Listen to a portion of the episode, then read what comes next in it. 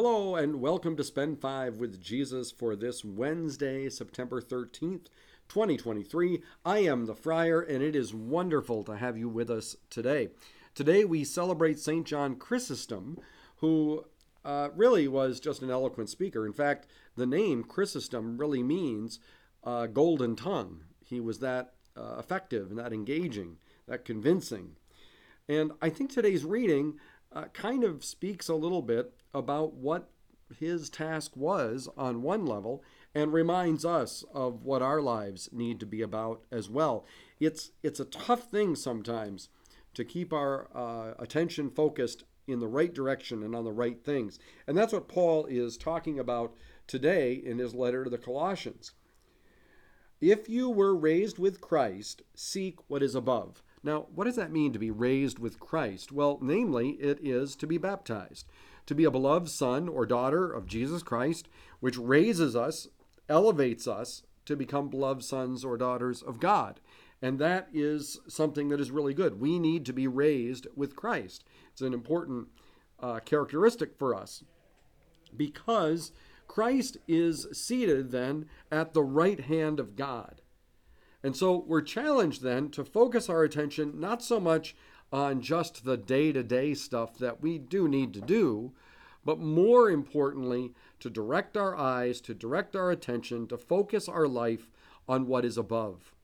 As a matter of fact, this contrast between above and below is one that is quite familiar, particularly in the Gospel of John. You might remember that stretch where Jesus and Nicodemus are talking about being born again uh, whereas Jesus is talking about being born from above. Now, I don't speak Aramaic, but I'm told that the words for above and again are very similar in Aramaic, and so it's kind of a play on words.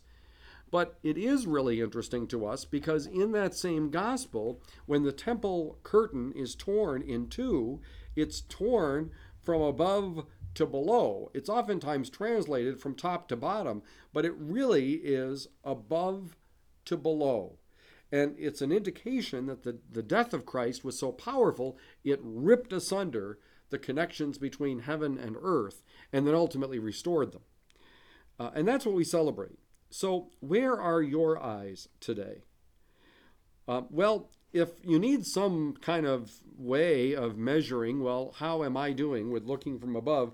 Paul doesn't leave that to chance. In fact, he talks about the things that we need to put away, those earthly things that are not helpful to us in developing this relationship with Jesus. They're not the kinds of things that are, in fact, going to be effective for us. So, what does he mention? Immorality, impurity, passion, evil desire, uh, and a greed that is idolatry. Um, we also must put away anger, fury, malice, slander, and obscene language. We need to stop lying to one another and we need to take all these old practices and remove them. And that's really the challenge, isn't it? I don't know about you, but at least some of those things on the list I find kind of continue to be a part of my life again and again, even though I have been raised in Christ because I've been baptized. The beauty, though, of our relationship with Jesus is that it is not just that we need to avoid these things and Jesus will love us. Jesus will love us. And precisely because we often don't avoid these things, and because Jesus loves us, we have the invitation to God's mercy and forgiveness. When we sincerely desire to allow Christ to change our lives, we receive his mercy and his forgiveness. And that is absolutely beautiful. It is absolutely tremendous. Maybe today, spend a little bit of time just thinking about the love and mercy of God and ask God to change your lives, to change your hearts, to change your soul, so that you can have a loving and powerful relationship with him.